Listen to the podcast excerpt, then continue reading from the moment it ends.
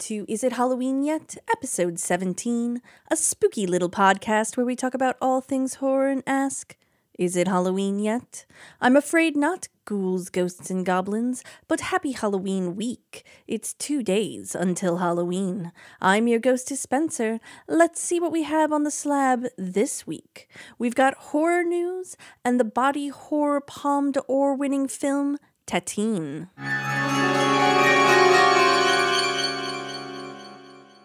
While Resident Evil news has been largely disappointing, we've got plenty of other spooky games to keep you feeling creepy. First off, we did learn that we will be getting some DLC for Resident Evil Village to tide us over until a story expansion. However, Resident Evil Versus, the multiplayer game that was scheduled to hit at the same time as Village in May, has been pushed to 2022. Square Enix gave us a view of what could have been this week when they showed us footage from the more horror centric version of the 2013 reboot of Tomb Raider. Tomb Raider Ascension took place on an island where ghosts and monsters reigned, with a six year old girl named Izumi. It makes me a little sad we didn't get to see a more colorful relaunch like this to Tomb Raider. I think this spooky tweet could have brought the series back to life instead of it laying in a languishing state now. Ever wonder what it would be like if you woke up with no memories and a terrible job at a haunted fast food joint? Happy's humble burger farm is just that. Explore the city, investigate Obscura biotech, and fill orders at the game's namesake burger joint. But you better be perfect or Happy the humble heifer will be after you. This game is headed to PS4, PS5, Xbox One and Series, and Steam on December 3rd. Nintendo Switch fans will get a chance, but you'll have to wait until early 2022. House of Ashes has been out for a little under a week now, but we've already got news of the next Dark Picture anthology release, The Devil in Me. The teaser trailer showed us hydraulics implanted in decaying flesh and the voiceover of a man who exults the thrills of the kill. The trailer also revealed that The Devil in Me would be the season one finale. What does that mean for our future beloved annual thrill ride? I guess we'll just have to wait and see. Doom Eternal's 6.66 update hits consoles this week and brought along with it Horror Mode. We'll also see the launch of Battle Mode 2.0 that will include more competitive rank based structure and a number of gameplay and balance updates, and another map according to Bethesda. Shin Megami Tensei 5 is just around the corner, and after such a long wait for the game, we got even more news about Day 1 DLC.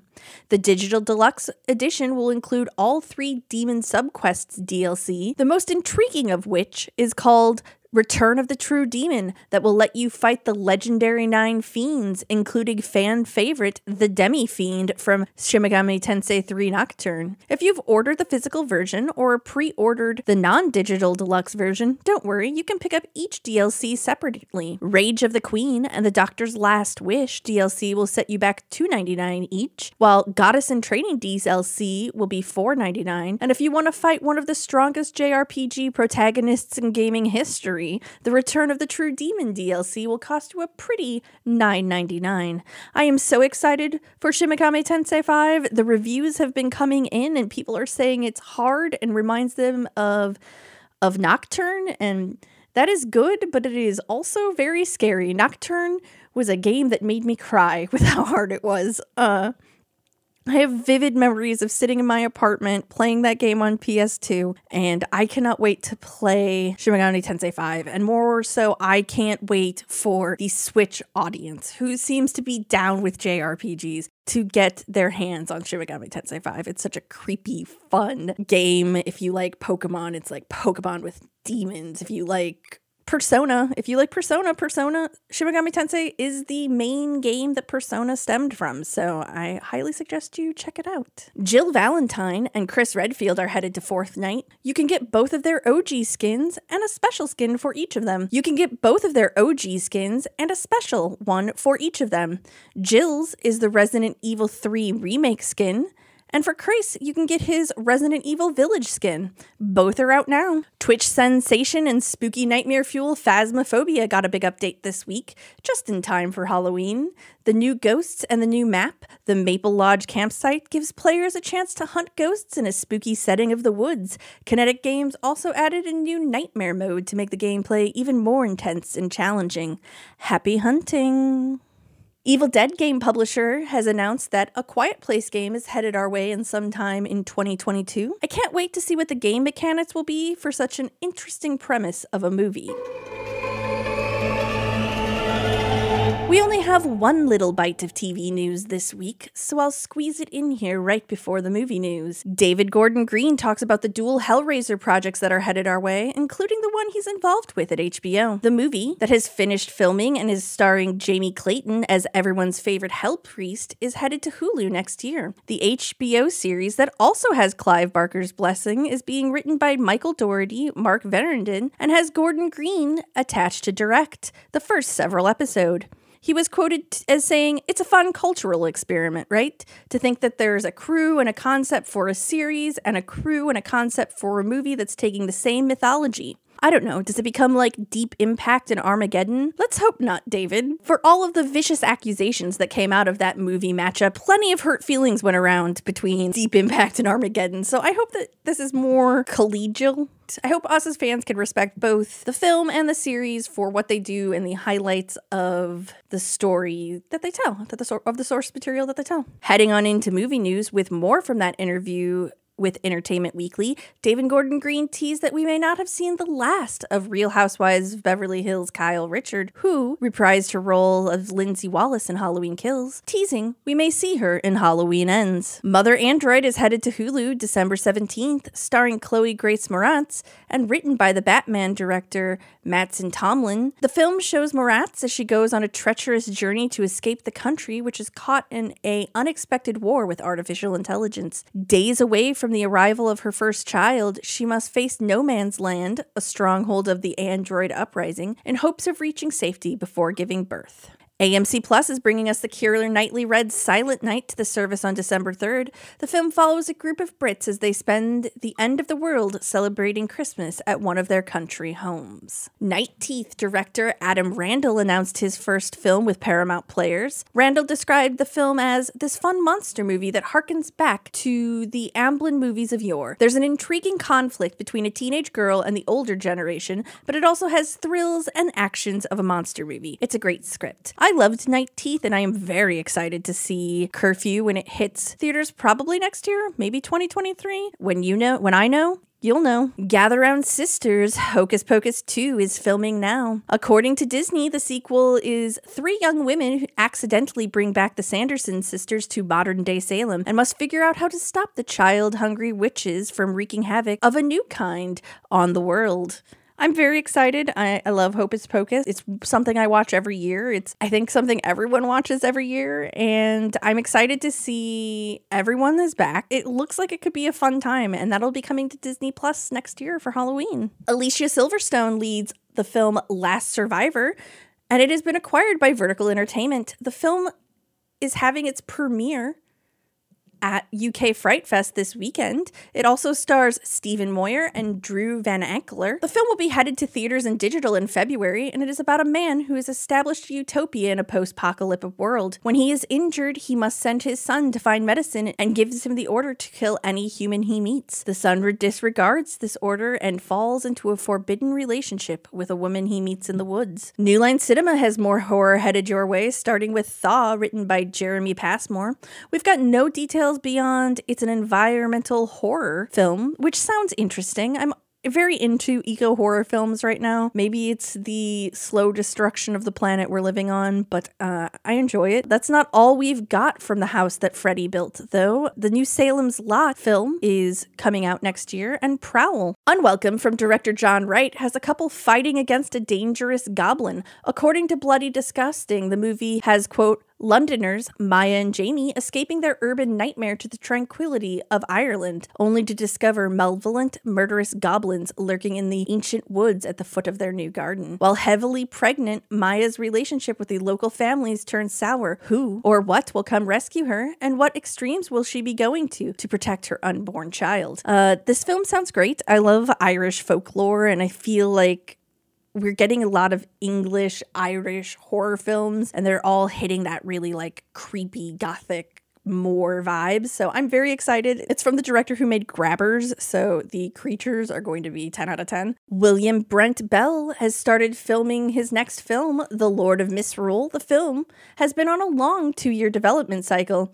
Deadline says the film was written by Tom Vanells and follows Rebecca Holland, who has taken over a parish church when her young daughter goes missing at a winter festival. The villagers and the local police join in the desperate search. However, the closer they edge towards finding the girl, the more secrets emerge from the town's dark past. Soon, Rebecca must decide how much she is willing to sacrifice to rescue her daughter from the grip of evil. Nicolas Cage's new film, Prisoners of Ghostland, is headed to Shudder on November 19th. The film that Cage dubbed as the wildest film he's ever made is directed by Suicide Club director Sion Sono. The film takes place in the treacherous frontier city of Samurai Town. A ruthless banker, played by Cage, is sprung from jail by a wealthy lore lord whose adopted daughter has gone missing. The governor, who offers the prisoner his freedom in exchange for retrieving the runaway, is strapped into a leather suit that will self destruct within five days. The bandit sets off on a journey to find the young woman and his own path to redemption. Final Destination has been quiet for a while now, but we learned this week that Patrick Melton and Marcus Dunstan are lined up to write the reboot. Exciting. I can't wait to hear from that. I think that series is one that is ready and ripe for a reboot. Filming is wrapped on Evil Dead Rise, the first film in the franchise in 10 years. Director Lee Cronin tweeted out eight months, one COVID lockdown, 6,500 liters of blood, and more memories than my brain can even process. That's a wrap on Evil Dead. Thank you, New Zealand. It's been a blast. Time to head home and cut this beast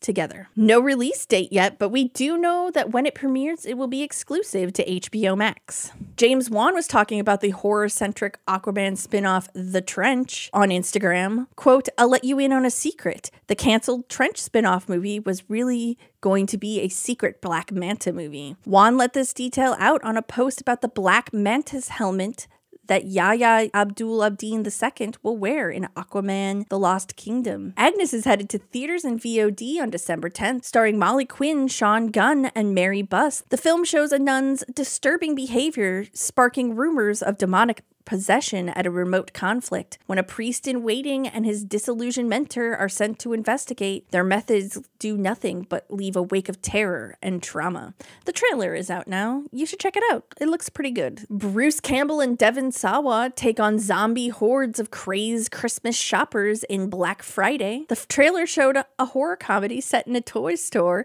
on Black Friday while the clerks fight for their lives. Headed to theaters on November 19th and VOD on November 23rd. We're definitely covering this that week, so you should check it out when I check it out so we can all talk about it later. The Wolfman director has been announced. Derek Cianfrance, who worked with Wolfman star Ryan Gosling on Blue Valentine. The news came as a little bit of surprise as Invisible Man director and Saw creator Leigh Whannell was in talks with Blumhouse to direct this film. Blumhouse seems to be helping out more with Universal monster movies Netflix let us all know that more Army of the Dead movies are headed our way. Specifically, a sequel named Planet of the Dead will be making its way to us in the near future. A slight spoiler for the end of Army of the Dead, but the name of this new movie checks out, since we saw that a zombie bite had made it past the quarantine zone of Las Vegas and was on a plane headed towards Mexico City. Fellow Robert Eggers fans rejoice. The Northman has a release date. It'll be headed to theaters on April 22nd. The Viking revenge film will show just how far a Viking prince will go to seek justice for his father. The film stars Alexander Skarsgård,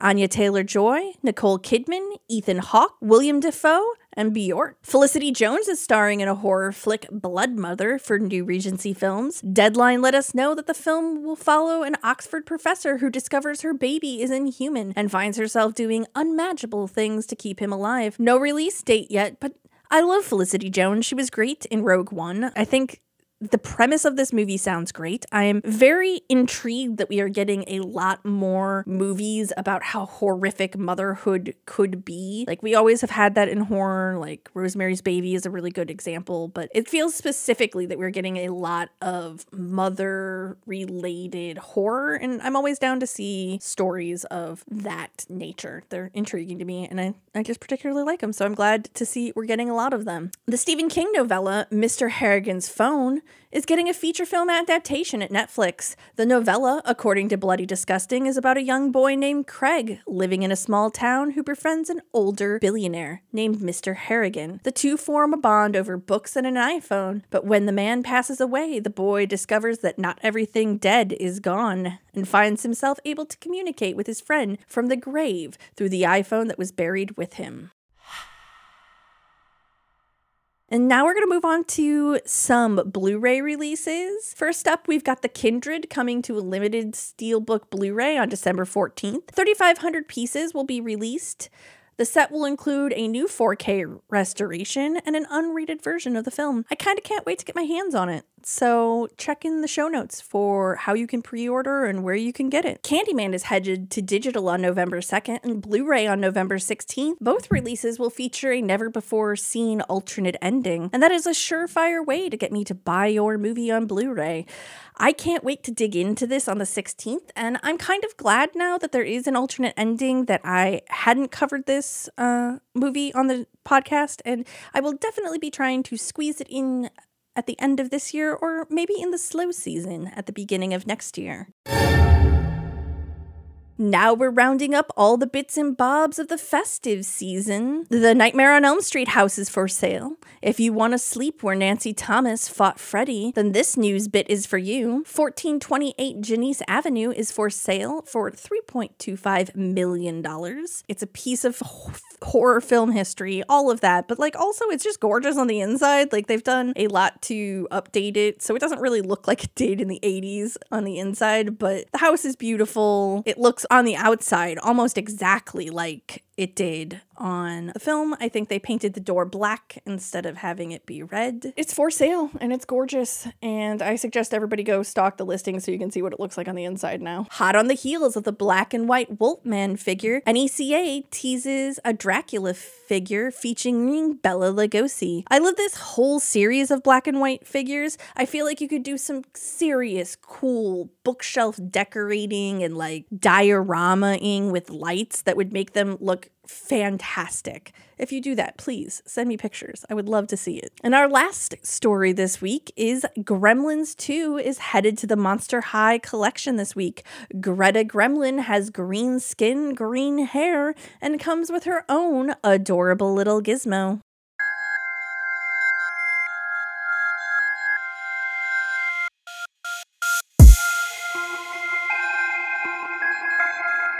And now it's time to talk about our featured film, the 2021 Palme d'Or winner by Julia Ducournau, Titane. Now, I have to start out by saying that I have loved Ducournau's work before Titane. If you haven't seen Raw, you should definitely go watch it. I will say that both for Raw and Titane, they are not for the faint of heart. These movies are horror movies, but not in the slasher fun reveal crime drama way that you could think. They are very much body horror movies and they are very much touching on human situations that are horrific. And this one is wild in that like there's some other like sci-fi stuff going on. I mean, I don't even know if I want to call it science fiction. It's it's not magical realism, but it's like straight up just absurdist concepts. I have a really hard time getting my thoughts clear together about this movie because on one hand I do want to talk about how like bananas this movie is from the opening scene to the end scene this movie was uncomfortable to watch it was captivating at the same time. It's beautifully shot and lit and all of the things you would expect from a Palme d'Or winner. I think that if you chalk up how crazy it is and how fast it moves and the gore and the violence, and you just chalk up like how disturbing it is, you really are underselling this movie because underneath all of that veneer of gore and horror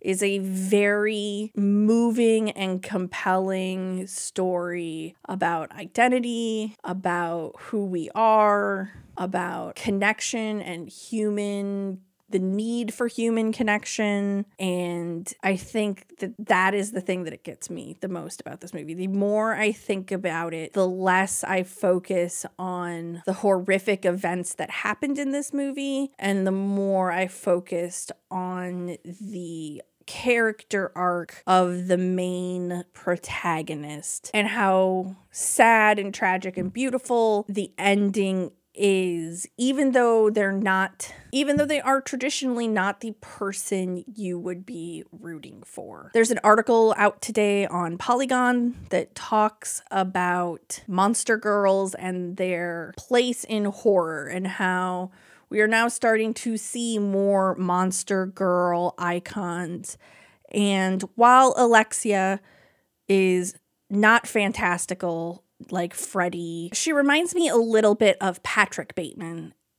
If we were seeing Patrick Bateman through our own eyes, not through American Psycho's lens of what he is. She is clearly we the movie opens with the second most disturbing uh car ride I've ever seen in a horror film. The first goes to Hereditary. I don't think that will ever be topped. This one is right up there with it. The next is a very visceral scene of them screwing a metal plate into someone's head, and it's gory and it's graphic and it's very detailed. And then we just see before the crash happens, we see that Alexia's dad is distant from her and as that grow as the film goes on that distance keeps growing. It is disturbing to watch the turn to find that alexia isn't just a troubled girl with a plate in her head. For her to go from that into the full blown serial killer that she is. And then i do think the film does a really great thing. It, it builds her up as this crazed serial killer who can't connect with people and when she can't connect with them she kills them. But then it does a very interesting thing in that like that is only the first like act of this movie. It takes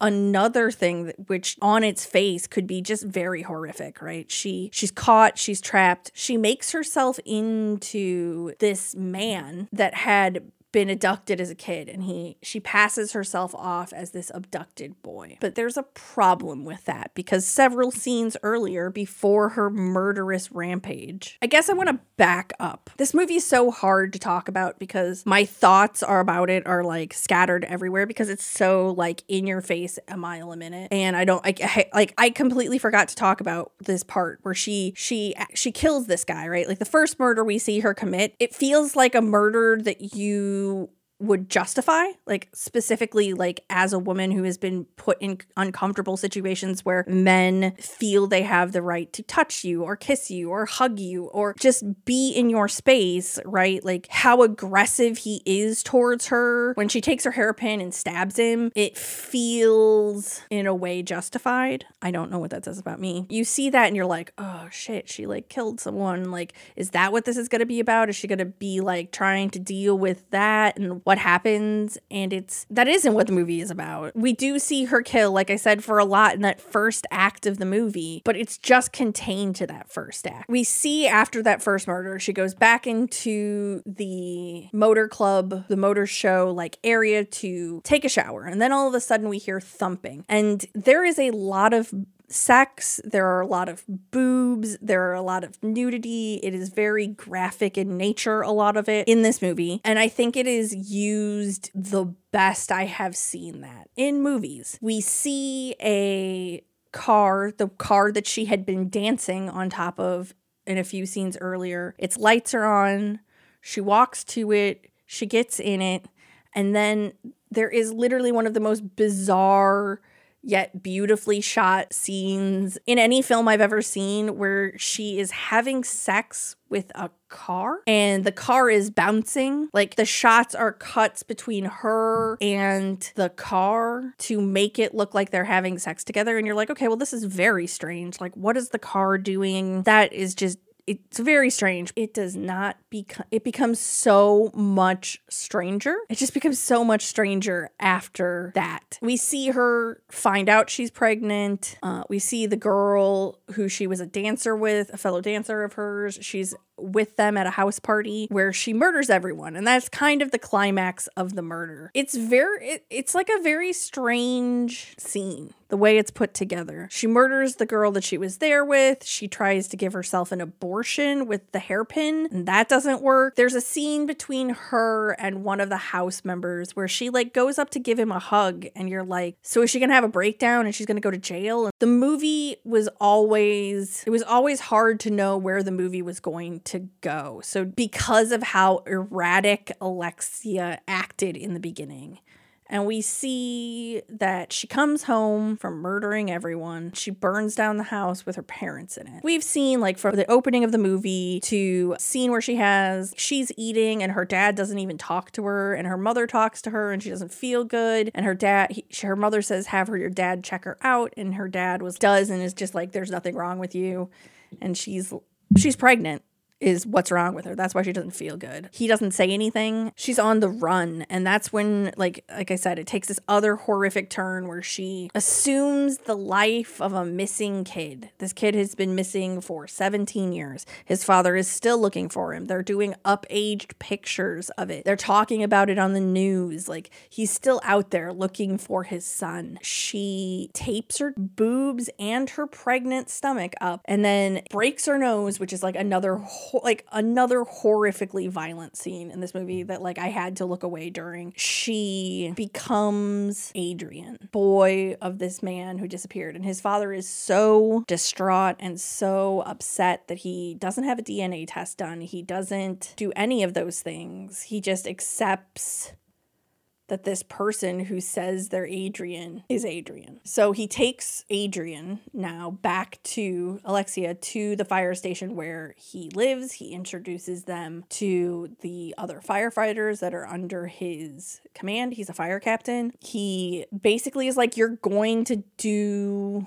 all of this work and through this whole time Alexia isn't speaking and it's like it's it's making him upset and he there's a lot of emotional breakdowns from the dad where he just wants him to talk to him. And like of course like that would that wouldn't end well for Alexia. And so over time though we see Alexia and Vincent the dad form a connection with each other. Uh Vincent is aging and he's starting to feel the effects of being older and how that affects his life as a firefighter and he is injecting himself with steroids. At one point in time, Alexia is going to run away. She like this guy's like way too crazy about what I do and who I am and so I got to get out of here like I got to get on the run like she finds Vincent almost overdosing to which she says papa papa she, like she calls out to him like Adrian would have like watching Alexia as Vincent accept the care and the connection that Vincent is giving her and not killing him is interesting. I mean like it's clear that Vincent is broken by the fact that his son was kidnapped kidnapped. Like it has haunted him. You can tell that he's like just longing for the connection that a father would have with a son. He gets his ex wife to come and see their son, but she ends up seeing Alexia with her stomach out and not taped up and sees the whole thing. And the only thing she asks, she's like, I don't care. Like, whatever. Like, just take care of Vincent. Just take care of him. Alexia says she will. Eventually, Vincent comes along to see that she isn't, that Alexia isn't even a man. She is a woman and that she cannot be Vincent, his son. And he says that he doesn't care. He covers, it happens in a shower, a scene where she's kited out of the shower and her towel falls down and you see her breasts. And he says, I will keep caring for you and I will keep your secret. That, like, they're like they form like a bond together. So we start to see like she's starting to get more pregnant and pregnant and pregnant and then we see like it comes we're coming to the end of the movie. The climax of the movie is Alexia giving birth. And I was like, oh, this is going to be great. It's going to be this, like, it's going to be this thing where Alexia and Vincent are going to have this kid that they can actually both understand. No, Vincent is going to give Alexia's baby a fantastic life one would hope. Here's where it gets back into the weirdness of like i can't that i can't like put my hands on around this movie. We see her pushing and her stomach cracks open to show another giant titanium plate on her pregnant belly, like the shape of her belly. And she's pushing and she's pushing, and Vincent is there and he's helping and he's like, Push, push, Adrian, push. And she says, My name's Alexia. And he's like, Push, Alexia. And he helps her birth the baby. And we see as she gives the final thrust to bring life into the world, uh, the titanium plate that was in her skull separates out from her head. And so Alexia dies and Vincent is holding this baby and it's this touching moment and then it zooms into the baby and the baby has a titanium spine. I just I think that it's and like Vincent is down, like he's ready, he's gonna take care of it. And I think that, like, don't we all want a dad like Vincent who is just there and supportive, kind of shitty in his own ways of like what he expects of you, but then when push comes to shove, just wants to support you. I think if you can handle watching the gore and you can handle watching the outrageous concepts that are added into it, it is a very touching film. And I can see why it won the Palme d'Or. Like, I understand it. I think it's going to be a heavy contender for Best Foreign Film at the Oscars. It is France's entry this year, so that'll be good. And I just hope more people watch it. I hope this isn't a film that because it is more art like and it is more art housey and it is less mainstream that it gets ignored. If you ever feel like cinema is boring and film is a very formulaic process, watch this film. You will not feel that way. There are plenty of these tiny little gems every year that take form and how we think about horror and flip them on their head. And I think that Titane does that for the formula of how you tell a story and how a story is set. And I think it also does that in the visuals and the combination of fantastical and reality that it puts together. So yeah, that's Titane. I gave it on Letterboxd a four and a half out of five. I think there's just a couple things for me that I feel keep it from being a five, but overall, four and a half out of five. It's fantastic and I would watch it. So that's going to do it this week. It's almost Halloween. I have a special episode headed for you on Halloween. We're going to talk about my top five favorite Halloween day based movies. So, movies that, horror movies that take place on Halloween. So, that will be in your feeds on Sunday. I hope you all have a fantastic Halloween, Halloween weekend. Get all that candy, wear a costume, watch some scary movies, and as always, you know what time it is. Sleep or don't.